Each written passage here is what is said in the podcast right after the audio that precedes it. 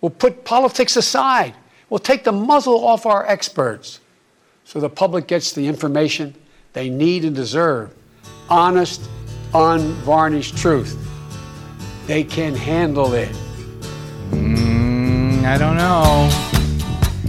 It's been four years. We're sort of out of practice when it comes to the truth. Well, I don't know why I came here tonight. I got the feeling that something ain't right. Noting. I'm so scared in case I fall off my chair. And I'm wondering how I'll get down the stairs. Clowns to the left of me, jokers to the right. Here I am, stuck in the middle with you. Here I am. Yes, I'm stuck in the middle with you. From Pacifica Radio in Los Angeles, this is the Bradcast, a special version of it. Uh, as heard on KPFK 90.7 FM in LA, also in Red Bluff and Redding, California, on KFOI, Round Mountains, KKRN, and Eureka's KGOE. Up in Oregon on the Central Coast on KYAQ, Cottage Grove's KSO, and Eugene's KEPW. In Lancaster, Pennsylvania on WLRI, Maui, Hawaii's KAKU. In Columbus, Ohio on WGRN, Palenville, New York's WLPP. In Grand Rapids on WPRR, down in New Orleans on WHIV. Gallup, New Mexico's KNIZ, Concord, New Hampshire's WNHN. Fayetteville, Arkansas's KPSQ, Seattle's KODX, Janesville, Wisconsin's WADR, and Minneapolis, St. Paul's AM 950 KTNF. We also stream coast to coast and around the globe every day on the internets on the Progressive Voices channel, Netroots Radio, Radio for Humans, FYI Nation, NicoleSandler.com, Radio Free Brooklyn, Workforce Rising, No Lies Radio, Deprogrammed Radio, Verdant Square Radio, and Detour Talk, blanketing planet Earth five days a week. I'm Brad Friedman, your friendly investigative blogger, journalist, troublemaker, muckraker, and all around swell fellow, says me from bradblog.com. As I say, here with a special edition of the Bradcast as we wrap up the uh, 2020 virtual Democratic.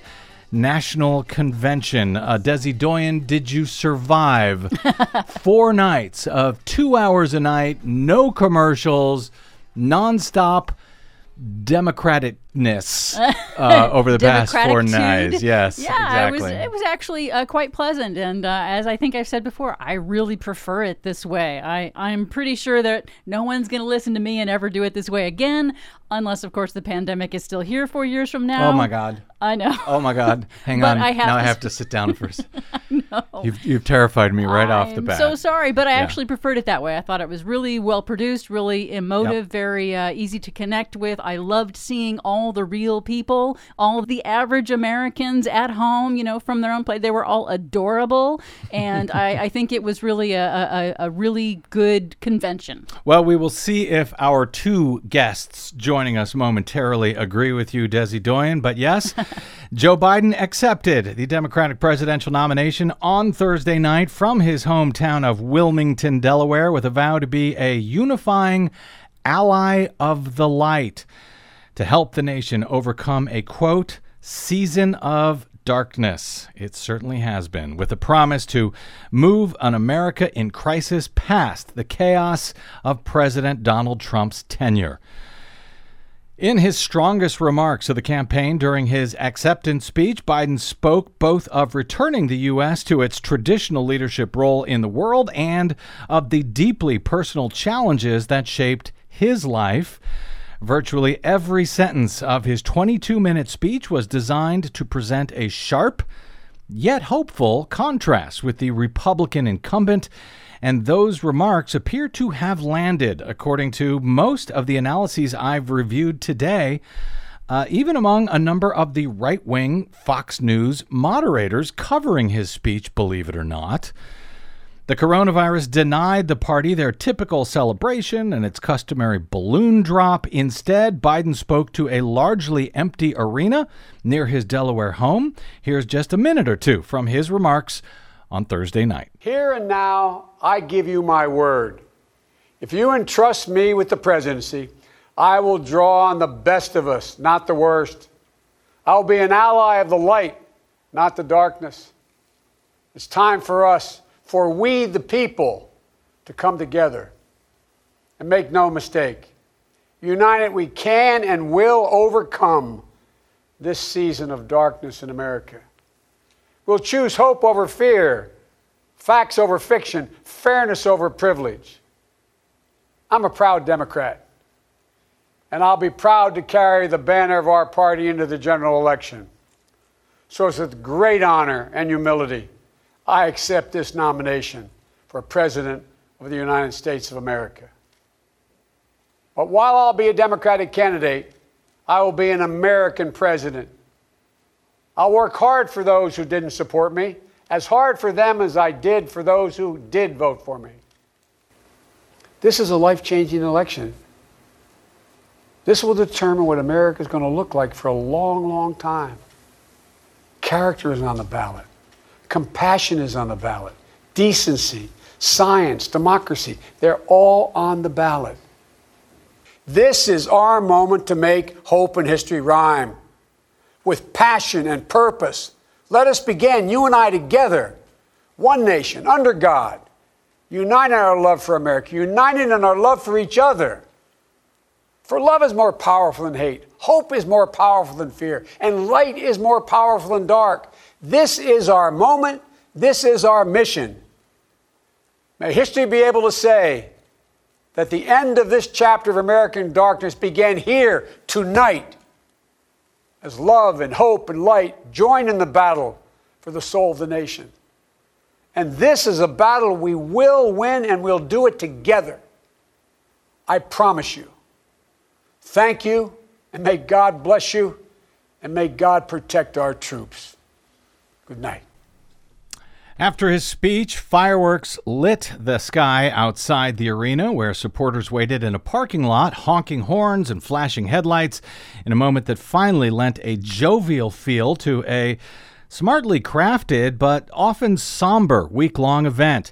The keynote address was the speech of a lifetime for Joe Biden, who would be the oldest president ever elected if he defeats Donald Trump in November.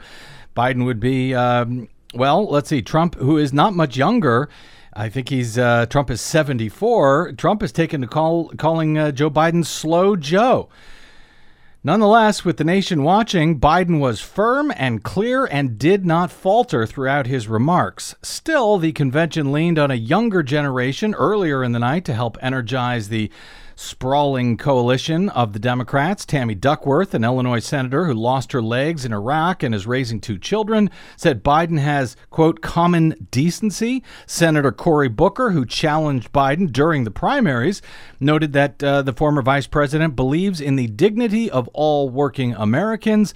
And Pete Buttigieg, the 38 year old former South Bend, Indiana mayor and a gay military veteran, noted that Biden came out in favor of same sex marriage uh, as vice president, even before President Barack Obama did. Above all, Biden focused on uniting the nation as Americans grapple with the long and fearful health crisis, the related economic devastation, a national awakening on racial justice, and Trump who stirs heated emotions from all sides. Biden's positive focus Thursday night stood somewhat in contrast from the particularly dire warnings issued by President Obama on Wednesday night, warning that America American democracy itself could falter if Trump is reelected those uh, sobering and, and somewhat un Obama remarks sort of sliced through the week's proceedings, I thought, like a knife. Following Obama's remarks on Wednesday, Vice Presidential nominee Kamala Harris bridged the stark warnings offered by Obama with Biden's speech, noting uh, both that Americans' lives and livelihoods are now at risk, along with an optimistic and hopeful outlook expressed by Biden on Thursday night. Biden's Democratic Party has sought this week to put forward a cohesive vision of values and policy priorities, highlighting efforts to combat climate change, to tighten gun laws, to embrace a humane immigration policy. And they have drawn a sharp contrast with Trump's policies and his personality, portraying him as cruel, self centered, and woefully unprepared to manage virtually any of the nation's mounting crises and policy challenges. though that was not that difficult to do. So how did uh, how did all of this work out from a uh, progressive point of view? Let's take a quick break here. We will be joined by two longtime progressive media champions for some thoughts on Biden's speech, Kamala Harris's speech, Barack Obama's speech, Michelle Obama's speech. The whole week of the uh, virtual 2020 Democratic National Convention, a Democratic National Convention week in review, if you will with Heather Digby Parton and Eric Boehlert. Straight ahead on the BradCast, I'm Brad Friedman.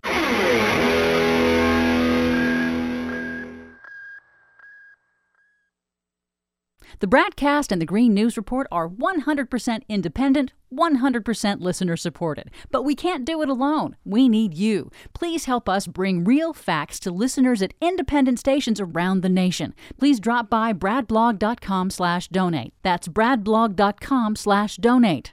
And thanks. This is our moment. This is our mission. Now, history be able to say that the end of this chapter of American darkness began here tonight.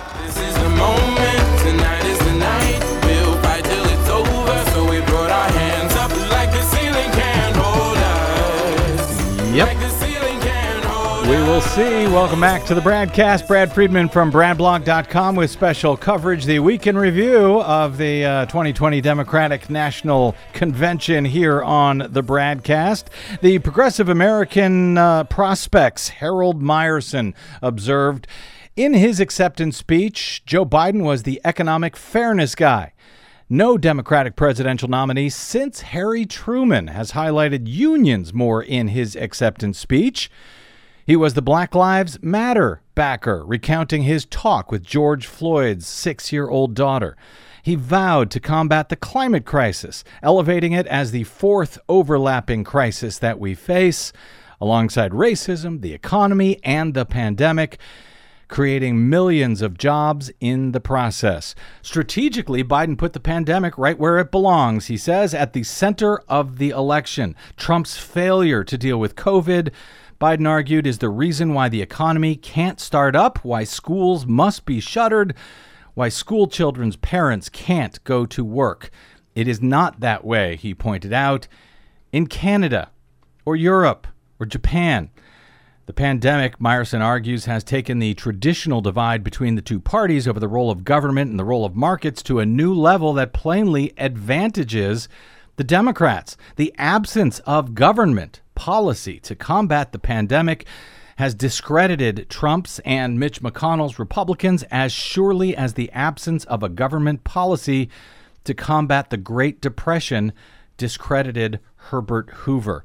While it's clear that the vast majority of progressives will vote for Biden, many remain wary, and understandably so, he says. But the pandemic has given Biden the opportunity to champion activist government in a way that all but Trump zealots and diehard laissez faire nutcases will support. For all the sh- various shortcomings in Biden's programs, they remain the most progressive any Democratic presidential nominee has embraced in half a century, Meyerson argues. As Andrew Yang said during Night Four's discussion among this year's other Democratic presidential hopefuls, quote, the magic of Joe Biden is that everything he does becomes the new reasonable. There are clear differences, for example, between AOC's Green New Deal and Biden's pledge to invest $2 trillion to arrest climate change. But when he and AOC support the same particular plank of climate policy, it sounds a lot less radical coming from Biden because he's Biden. That, of course, won't stop Republicans from attacking that plank, but it could swing enough centrist Democrats to turn it into law running against a dangerous, racist, narcissistic buffoon in a year when the certainties of normal life have gone missing. That should suffice, Meyerson argues, but it'll take a hell of a lot of work from a hell of a lot of people to nail down the victory the nation so desperately needs. Joining us now for analysis of Biden's speech and uh, the rest of the DNC sort of week in review are uh, two longtime friends of the BradCast who have been laboring in the progressive media trenches. as long or longer than me. The great Heather Digby Parton, known as simply Digby to many at the long running Hullabaloo blog, is also a regular contributor at Salon and a winner of the Sidney Hillman Prize for Opinion and Analysis Journalism. Hey Heather, did you make it through the week? And I mean I mean both the convention and the heat and fires out here in Southern California. Uh, yes to all of the above so far. The week is not over yet. But No, that's uh, true. yeah. it's uh, so far so good. All Hanging right. in there. Good. I'm also delighted to be joined by the no less great Eric Boehlert, a longtime news media analyst and critic at Media Matters and Salon and Daily Kos, and now publishing his own must read newsletter called Press Run, which you can subscribe to for free at pressrun.media. Welcome back, Mr. Boehlert. Boehlert from the uh, from the East Coast where the weather is always delightful, I know. Uh, yes, exactly. How are you, Brad? I'm doing okay. Thanks for joining us. All right, as to the uh, performative aspects of all of this, since in truth, political conventions long ago became little more than a week long infomercial for each party. I'm a guy who spent years actually producing complicated live performances. Uh, if never on this grand scale, I thought it was actually a masterfully created week long narrative, uh, in truth, that effectively told the story that Democrats, uh, I think, had hoped to tell. So let's start with you, Heather, your uh, sort of general overview of the week. Well, I agree with you. I think the, I mean, for me, this was the you know the best convention I've watched on television um, ever. Yeah. Um, and it be you know it was a tight program. I think exactly what you say. It had a narrative that. You know, ran through the threads of it ran all the way through from from Monday through Thursday. I thought it was really well produced. Even the speeches, which you know, it did, obviously it didn't have the energy that you have watching a live um, you know, convention speech in front of a bunch of people. But in a way, that was exactly what was needed because people needed to pay attention to what these people were saying and not the event itself or the excitement of the moment because they they had a very strong and important message to get out to the American people. And uh, you know, I thought that it was it was really really well done, much more than I could have expected. Yeah. I mean, as you say, they've been infomercials for a long, long time this was an actual produced infomercial, Yeah. and it was done with that uh, that in mind. And uh, for me, it really worked. I, you know, I'd like the the roll call, which everybody's talked about as being so great. It was really great, and they should do that again. I mean, I don't Yeah. care whether they do a live convention again in the future or whatever, but they should do it again. And just one more thing before I go, and I think Eric will agree with me on this. It was mercifully devoid, at least on most of the networks, of talking heads mm. talking over Yeah. everything and giving their instant analysis and saying stupid things for three or four hours. Instead, we got to actually watch the program, which is what the Democrats were trying to do. And, you know, they'll do the same thing for the Republicans. It'll be equal time.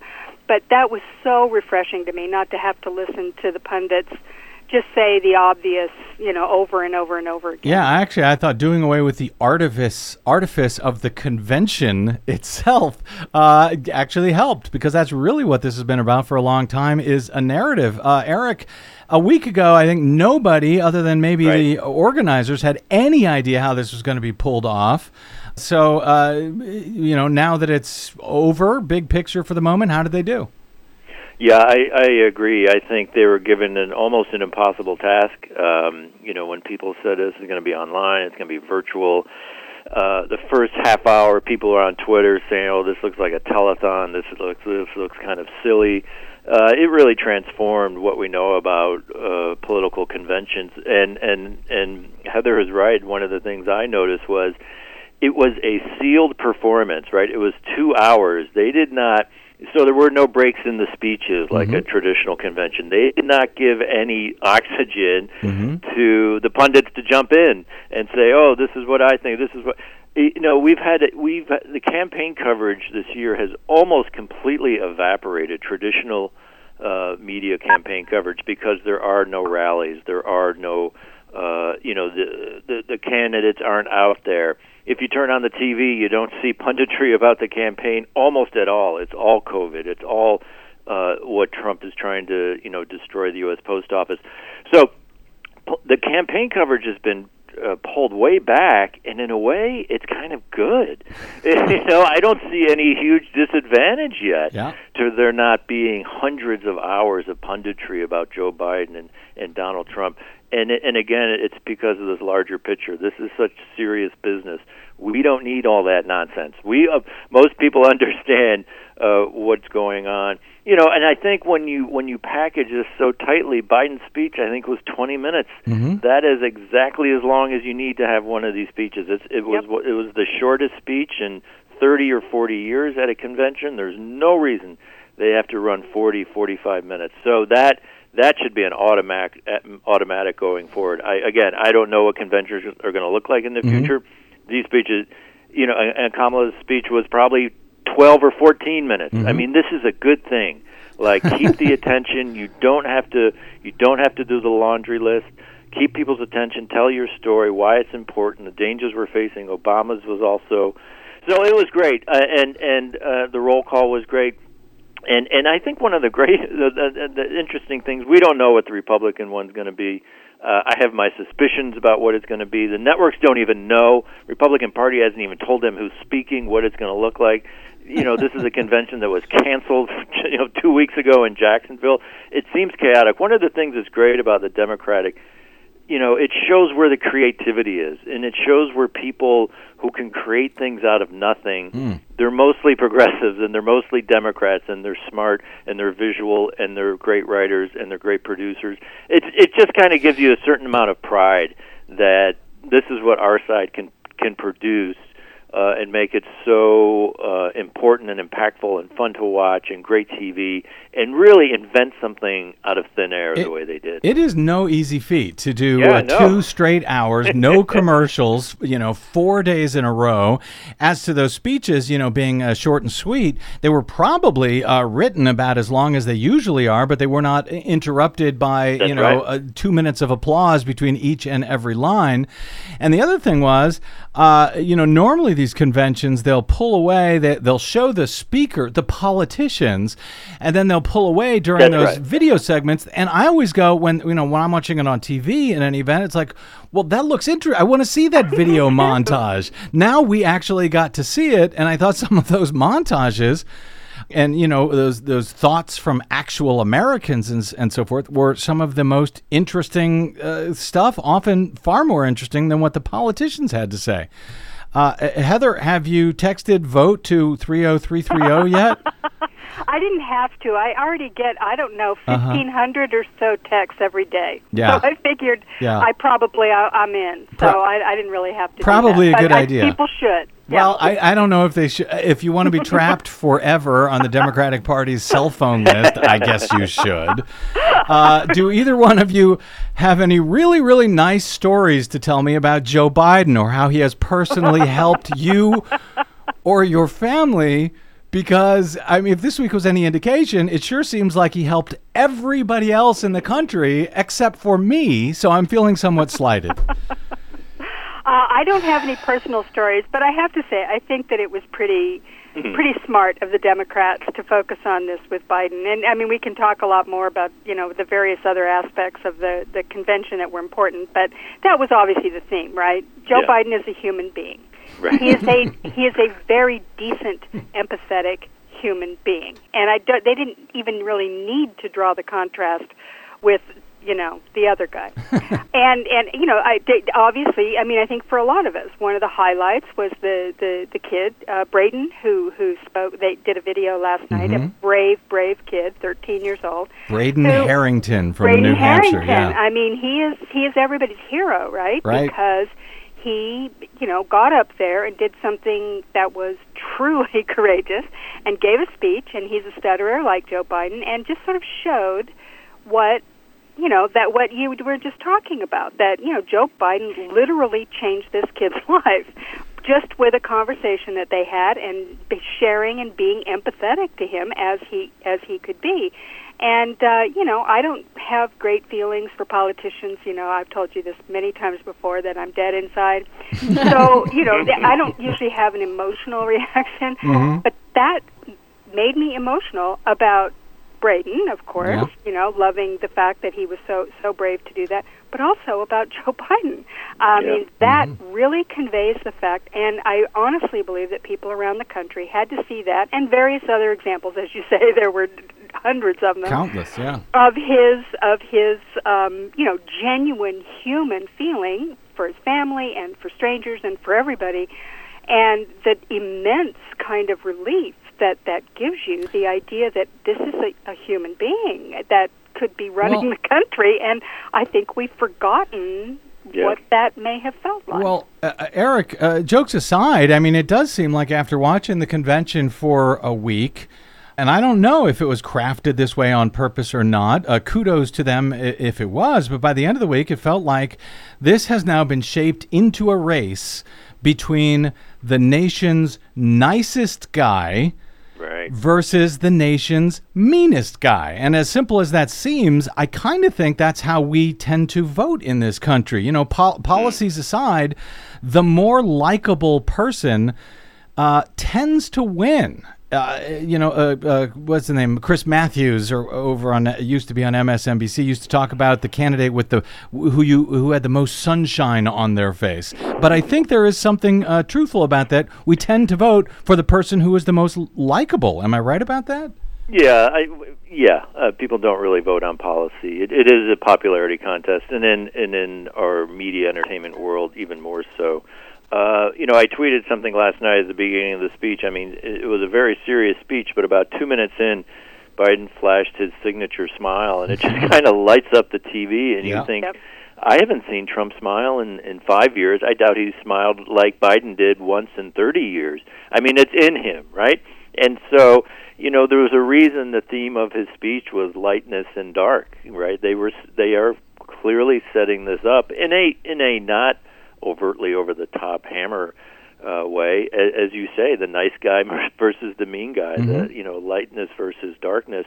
You know, Biden has run a brilliant campaign. He ran a brilliant campaign during the primaries when people were saying he's not even he's running this brilliant campaign obviously now with COVID more so where people are th- people think he's not even running a campaign. But people felt that way during the primary. People thought what, what is he doing? It's you know where's where's the X Y Z? You know everyone else is running around scurrying, and he's just kind of plodding along. What what's his plan? And if that was his plan, and it worked brilliantly. I mean, for lots of different reasons during the primary, uh, and and it seems to be working very well now. And he knows who he is. The people around him know who he is. They know who he's not. They know what he can do well. They know what he doesn't do well. Uh, and and they're letting you know kind of Joe be Joe. Um, and and you know the speech last night was fantastic and and and again it was concise and brilliant. Uh, it was the speech uh, of his life. There's no question about that, and that's hard to do in an empty room. That's really hard to do. And just little things, you know, like when Trump. I have no idea what he's going to do next week, but when Trump gives a speech, he does this side-to-side teleprompter thing, and, he, and it's like it- it's ridiculous.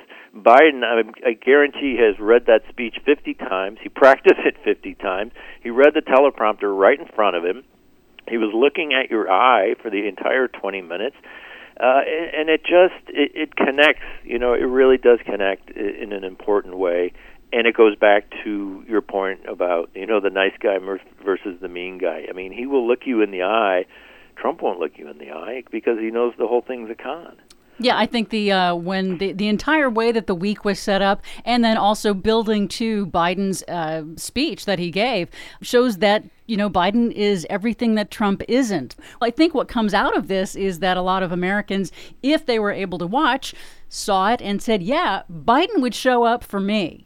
Personally, He actually did these things. He would actually give out his Yes. personal phone number to these uh, and I think a lot of people did not realize. I uh, won't even give my personal phone number out to these people. Exactly. So I think a lot of folks saw something that they probably didn't know. They all knew, oh, yeah, everybody says Right. Biden's a nice guy, whatever, whatever. But this, I think, actually presented that to them that, yeah, he really is that way. He really will show up for you. And that was a very stark contrast because I don't think anybody thinks Trump would show up for them. I think uh, also, uh, Heather, and this is something, uh, you know, Joe Biden introduced his candidacy at some point last year with a video declaring that we are in a battle for the soul of America. And now there are many things about which I disagree with Joe Biden and uh, with his policies and places where I think he, he ran a terrible uh, uh, primary campaign in, in many respects early on. But a year later, or wherever we are here at this point, I got to say, he nailed it a year ago when he said this campaign is about the battle for the soul of America. That part, he was right on the money, it seems to me.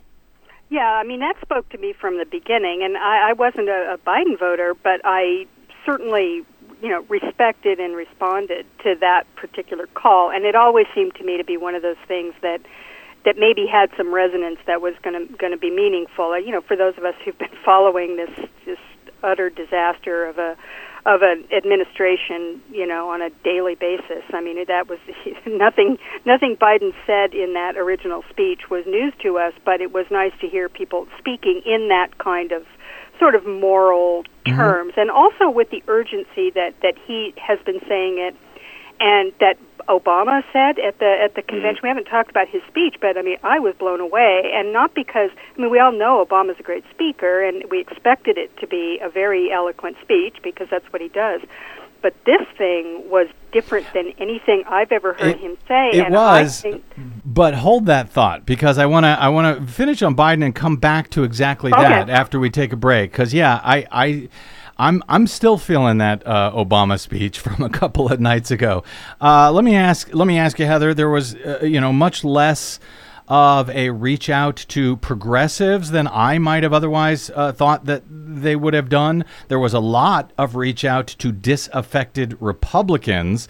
Sort of like to get both of your thoughts on this, but uh, Heather, as the co-founder of the Blue America PAC with our friends uh, Howie Klein of Down with Tyranny and John Amato of Crooks and Liars, uh, you know, raising small dollar donations for progressive candidates. Was it the right direction? Is it the right direction to win to uh, win this les- uh, this election? To seem seemingly be reaching more out to reaching more out to uh, former Trump voters uh, than to uh, you know progressives on the Democratic side. Well, to be honest, I don't think they were reaching out to former Trump voters as much as they were reaching out to indep- to Republican-leaning independents. Okay. um, which is you know kind of a different group, but there's a lot of them, and and those are the kind of people who might look at these kind of middle of the road Republicans, like you see, you know Colin Powell or John Kasich, and they might you know reassure them that you know it's safe to vote for the the Democrats. We you know the Democrats are kind of winking and saying, hey, you know we're we're competent, okay, we're not going to you know we're not going to screw things up. Um, and I think that's fair enough. I think the Democrats have made a, a an assessment that, barring you know tremendous amounts of cheating, and I think you know we have to assume that's going to that may be happening, but um, that turnout is not going to be their problem, and so they are now looking at at persuasion. We'll find out if that was a, a reasonable thing to do, but I don't. I, I don't feel like. I mean, you know, this is what conventions are about. Uh, the the TV show, anyway um, is to you know sort of put together, try and put together the coalition that you're hoping to take into November. And it, it's obvious that they have made a decision that they have a chance at getting some of those Republican-leaning independents, maybe a few Trump, you know, maybe former Obama to Trump voters, maybe some of those. Certainly, the um, Republican uh, suburban women, although I think they're in the bag. Uh, you know, they hate Trump with a, with a burning passion of a thousand suns. Um, so, uh, you know, I think I think that was their was their thing. Now, you know, progressives, you know, progressives' jobs, as far as I'm concerned, is to just be a thorn in the establishment side and to always, always be dissatisfied. So, of course, they were. But that's how, how you're supposed to be. You got to push, right? Eric- you don't, nobody will listen to you. Your Eric, your thoughts on that? I know that a lot of progressives were not happy to see uh, John uh, uh, Kasich, the uh, former uh, Republican governor, uh, you know, get more speaking time than AOC. That said, by the way, I actually thought Kasich did a great job, as did some of these other Republicans, uh, making the case for Joe Biden. I don't know if that turns off progressives or not, but was it was it the right balance? Too much, too little, as you see it? Well, I think you know again with the the, the speaking uh, slots being so brief. You know, I, when I first heard AOC was only going to get a minute, I was like, "What is going on? Like, how can we screw this up this badly?" But then you watch, you're like, "Okay, that made sense." Every, you know, a lot of these people are getting a minute. You know, Kasich wasn't wasn't on for 20 minutes, droning on and on about Ohio.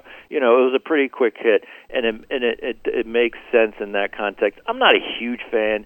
We've seen this at Democratic convention after Democratic convention. You know, where they kind of wheel out there's Republicans, and it's like, okay, we get it. Um, I, I, I'm I'm kind of tired of that shtick. Republicans don't bother with Democrats at their convention, uh, but I, I think overall in in this convention again, where everything was very quick, you know, very kind of fast paced. I, I was okay with it. I was okay with it, and and I think after four days, when you looked at the totality of the programming I don't think there was any group that was kind of blatantly slighted or, or anything. It was a wildly, it was an amazingly diverse Yeah. collection of voices, and, and and that's to me the most important part. I think there was not enough progressive radio hosts uh, taking uh, part in the event, but that might just be me. Let's take a quick break here. We'll talk about a few other moments uh, from the week with uh, Heather Digby Parton and Eric Boehlert, uh, including what I thought uh, Heather uh, got ahead of us there with uh, some remarks that, uh, and I don't blame her, uh, from these remarkable this remarkable speech from Barack Obama as well as the uh, some pretty remarkable speeches from Vice Presidential nominee Kamala Harris, and yes, even Michelle Obama. And then we'll figure out what could possibly be in store to counter all of this from the, uh, I guess, similarly uh, virtual Republican National Convention beginning on Monday. Quick break, and we're back with all of that and more. I'm Brad Friedman. You are listening to the BradCast.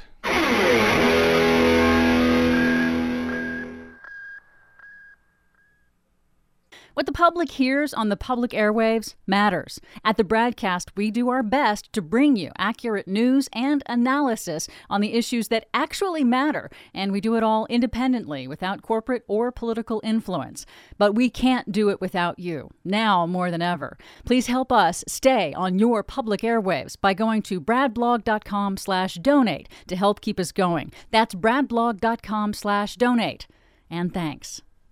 Joe Biden goes to church so regularly that he doesn't even need tear gas and a bunch of federalized troops to help him get there. when Donald Trump spoke at his inauguration about American carnage, I assumed that was something he was against, not a campaign promise. Tonight, I couldn't be prouder to be a loyal union member, a passionate climate activist, and a patriotic Democrat. Or, as Donald Trump will call me in a tweet tomorrow, a washed up horse face, no talent has been with low ratings. Well, with all due respect, sir, it takes one to know one. Welcome back. It's the BradCast special coverage, the week in review, I guess we can call it, of the Democratic National Convention. Not in Milwaukee, but really everywhere across the country. Uh, welcome back. I'm Brad Friedman BradBlog.com, speaking with my special guests, Heather Digby Parton of Digby's Hullabaloo and Eric Boehlert of Press Run. Um, hey, I thought the the four ladies, including uh, uh, Julia Louis-Dreyfus there, uh, who are hosting this strange new role of hosting. I thought they were fantastic. I have no idea how the Republicans are going to match pretty much any of this. But uh, let me ask uh, you guys who are still with us about that in a moment. Let me, uh, since I know Heather wanted to get ahead to this, as did I. There were a lot of, um, you know, remarkable speeches and, and other stuff throughout the week. Uh, but again, not necessarily on the policy level, but on the politics level, since these conventions are much more about politics than policy, it seems to me. Michelle Obama's speech was remarkable as Monday night's closer. Uh, with stark warnings about uh, um, uh, democracy on the very precipice. But her husband's speech on Wednesday night just sort of blew me away both coming from a former president and from this former president in particular. I thought it was a speech for the ages. I played it so much so that I played it almost in, in its entirety on uh, on our previous uh, broadcast. Heather, you were chomping at the bit to get to this, so let me let you pick that up there. Well, I mean, I just this was you know those of us who've been watching this debacle over all these you know years now of watching watching Trump and the way our, the politics of our country have just kind of imploded. And you know, all of us who are talking here right now know that this didn't happen overnight. It's been a very long sort of haul for many, many years, decades, in fact, um, has been building up to this moment where Donald Trump would take the Republican Party and basically explode it all over all over the country um, into this sort of you know cult, essentially. Um, uh, and you know, Obama had always been, you know, he was that, you know, we don't have a red America and a blue America. We just have, you know, one America under God and whatever. You know, I mean, he was this guy who really wanted, Mm-hmm. I think, to do that, to to bring to be a unifier and to bring the country together. And and he got up and gave this speech, which I've never heard him be quite this, you know, boldly realistic Mhm. about what was go- what is going on. And it really meant something coming from him because you just didn't expect it. And when he you know as a former president as you point out someone who really I think he takes that role very seriously. I think that he's someone who did not want to be you know a, a huge player in politics after he left the presidency. That's not traditionally the way it's done. I think he wanted to be someone who, you know, would be an elder statesman maybe and, you know, do some, you know, some bipartisan stuff with voting rights in Africa or something. But no, nothing like this. This, you know, getting right involved so directly mm-hmm. in in a in a campaign and he just he just laid it out. you know, we are in trouble.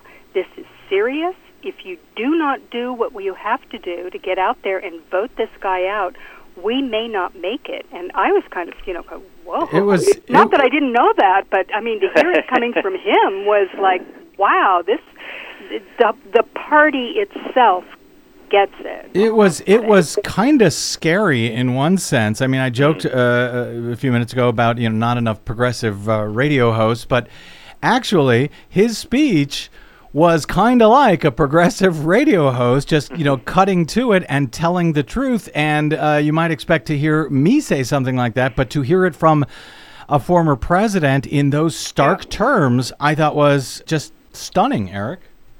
Yeah, I mean, you know, he he's called no drama Obama for a reason, right? He Right. he he thrived on that even keel, uh, you know, no matter what the circumstances. He was a calming uh force on this country and he was removed from it and and all hell, all hell broke loose. Uh and and he's done that as Heather was saying, you know, he takes seriously his role as being a, an, an ex-president. People you know, of years wanted him to be out front and, and you know being forceful, and he, he decided he was going to take a certain path, and I think he realized this. You know, I, I'm sure he he's cried himself to sleep many nights, just like all all the rest of us watching what's happening to this country, and I and, you know. he- You know, he realizes he has certain opportunities, and and he was going to use it. Um, and you're right. I mean, basically saying if Trump's reelected, America will not survive. He didn't quite use those words, but he he he was he came pretty close. Yeah. Uh, he, he that's that, I mean that is the message. And when Obama says it, you know, if someone else says it, people say, "Oh, that's rhetoric. Oh, that's hyperbole. Oh, you know, this." You know, when Obama says it, when he's been so, you know, not at the forefront and trying to be diplomatic and uh, for the last three years. So when he comes forward and says it, Yeah. I think it does. It certainly carries uh, an additional urgency. You know, look, I you know I, I tweeted my if I could if I could have inserted one line in Biden's speech, I wish he had said.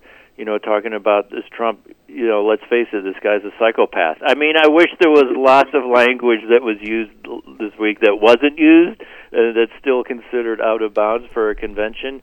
But I'm glad that Obama didn't try to you know you know didn't say hey we're going to be fine hey everything's okay hey this is america we're going to you know you know we're guaranteed a happy ending because we're not so i'm glad he he he as you said it did kind of cut through and I'm glad he laid it on the line He for mi- everyone saying no there's a chance we would not survive He might not have actually said out loud that this guy is a psychopath, but I'm pretty sure I heard both him and Michelle say exactly that th- same thing in their speeches.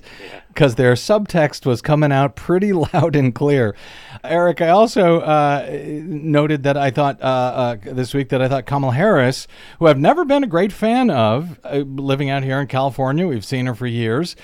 I thought she outperformed expectations. I think she delivered as good of a presidential acceptance speech as is humanly possible. You mean a vice Uh, presidential? What did I say? Presidential. Okay, not yet. Getting ahead of my vice presidential expe- acceptance speech that is po- humanly possible and that I've ever seen. And here's where I hope to get in trouble. I have not seen one that good, Eric Boehlert, since Sarah Palin's in 2008. Well, look, I mean, most people don't know who she is, even though she ran during the primary. She got out pretty early, as we recall. So this was a blank slate for a lot of Americans. It, it, I, I, one of the complete mysteries of the primary season, there were many, was why she didn't do better. I thought, and still think she is a rock star. You go, you go back to that uh, comment about Chris Matthews, who has the most sunshine, Mhm. you know, on their Yeah. face. Kamala Harris is a rock star. Mhm. I mean, she jumps through that TV screen Yep. uh, in in a great way. And that's what I thought she did. She has a compelling life story. She's smart as a whip, all that great stuff. And, and I thought she did a wonderful job. Uh, Heather, your thoughts on either Kamala or Michelle or both as you see fit?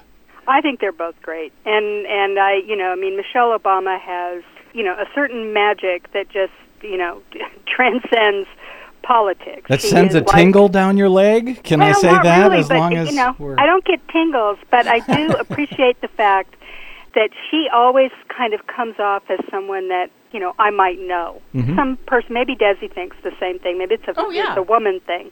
Maybe. That, that she just seems to me to be someone I could see as a girlfriend, and Mm-hmm. I don't mean that you know in any way to sort of say that she's just you know a regular gal because Mm-hmm. obviously she isn't.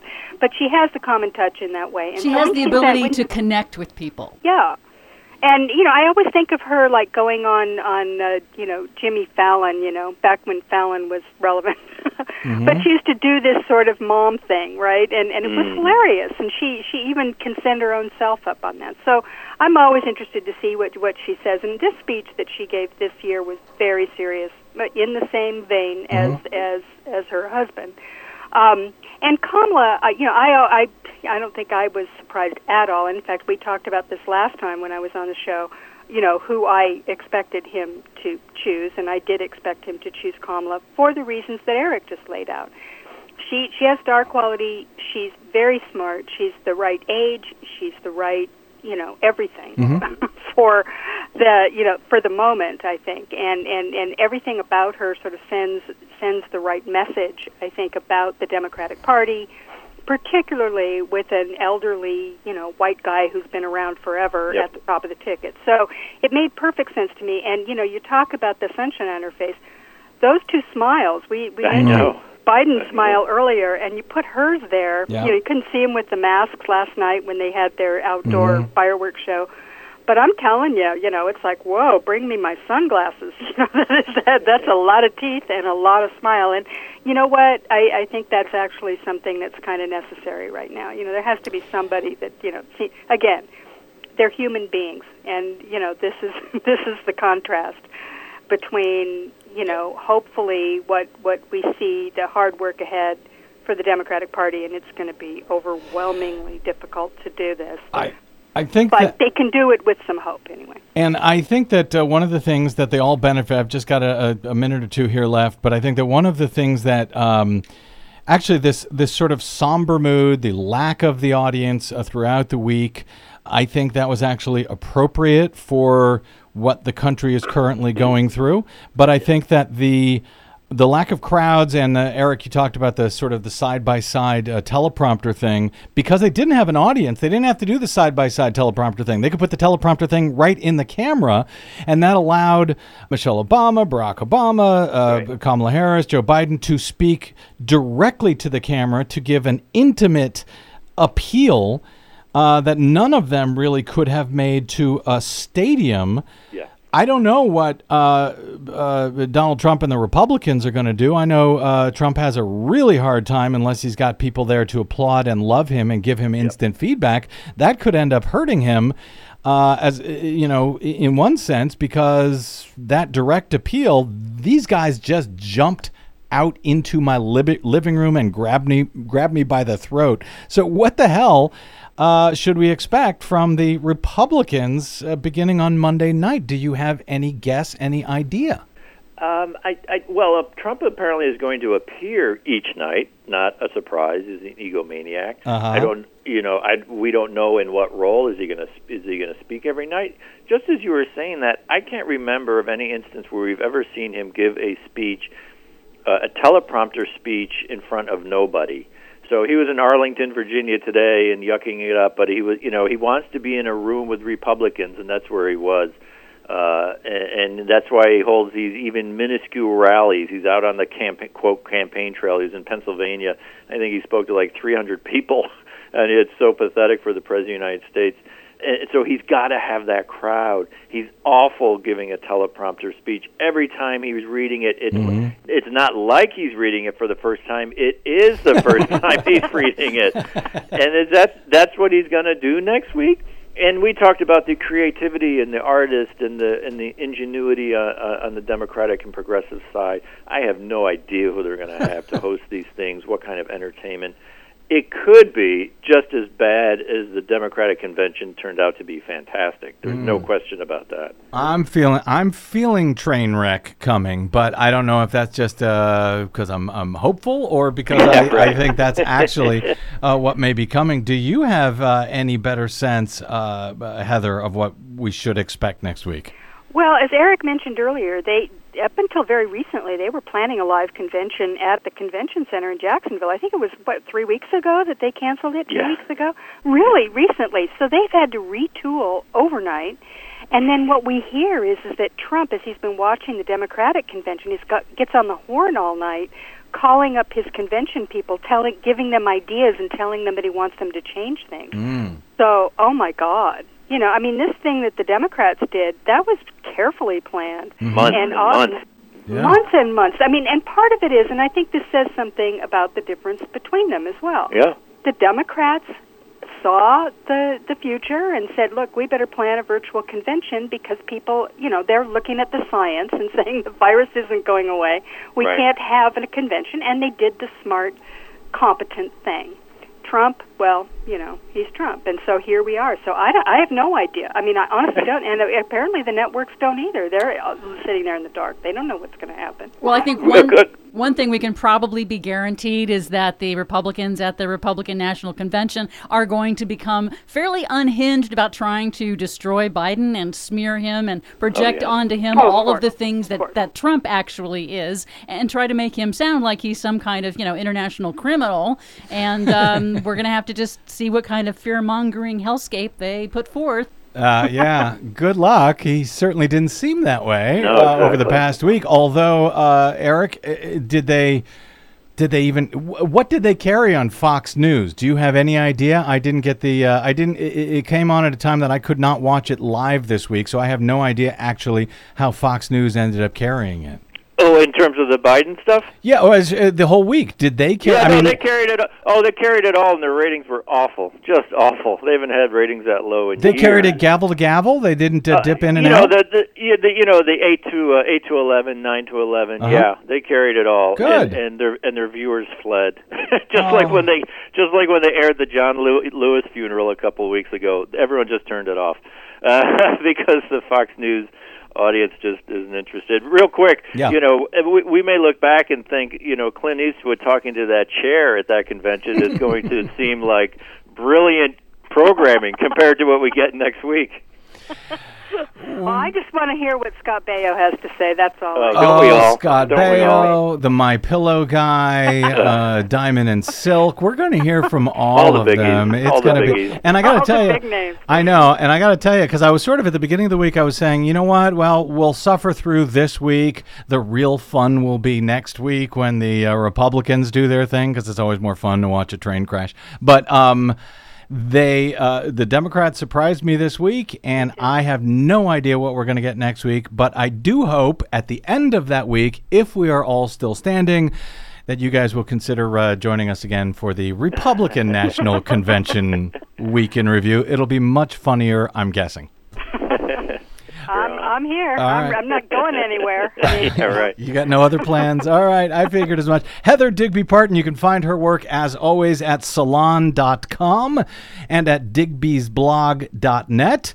You can and should follow her uh, her Twitter feed as well at digby56.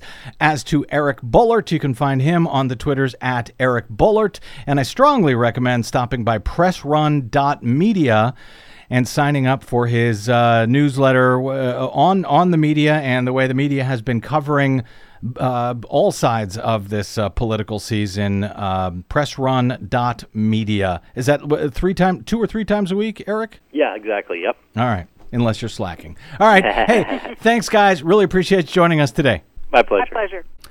Okay, Desi Doyen. Well, uh, as I said, we we've made it through week one, but there is a storm coming. Oh, storms are coming. Many storms are coming. And yeah, I'm not even talking about the uh, Republican National Convention, which will be its own storm. We've got a couple of other storms actually coming in the next few hours, it looks like. That's right. As we go to air, the National Hurricane Center suggests that there may be two hurricanes in the Gulf of Mexico simultaneously early next week. Remember, we are already in a record Atlantic hurricane season with storms coming left and right days and days before they would normally hit. We've already now hit our uh, 12th named storm, Laura, Tropical Storm Laura, and another tropical depression. And they could, if they both turn into hurricanes at the same time in the Gulf of Mexico, that would be the first time that's ever happened since record keeping began in like the mid 1800s. You mean that there's two hurricanes in the Gulf of Mexico at the same time? Right. And so it they could Oh also God. interact with each other and tear each other apart. So we don't really know where it's going, but it does underscore that hey, now is the time that extreme weather is hitting the United States in the middle of a pandemic.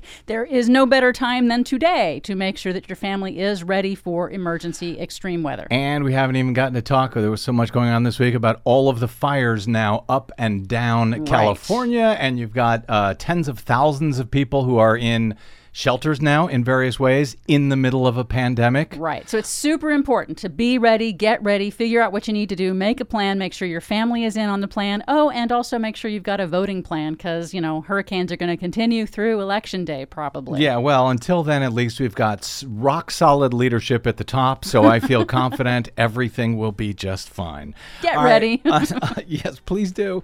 All right, uh, I think that's it. Thank you very much to our producer, Desi Doyen, to my guests today, of course, Heather Digby Parton and Eric Boehlert, and to all of you for spending a portion of your day or night with us. It is always appreciated. It is always an honor. If you missed any portion of today's show or any other, Download them all for free anytime at bradblog.com, made possible by the generosity of, yes, listeners like you who help us stay on your public airwaves. We, we uh, rely only on you, those of you who stop by bradblog.com slash donate to help us keep going through this impossible season.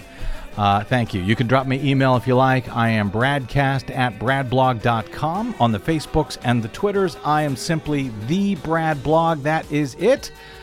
We'll see you there. Until we see you here next time, I'm Brad Friedman. Good luck, world.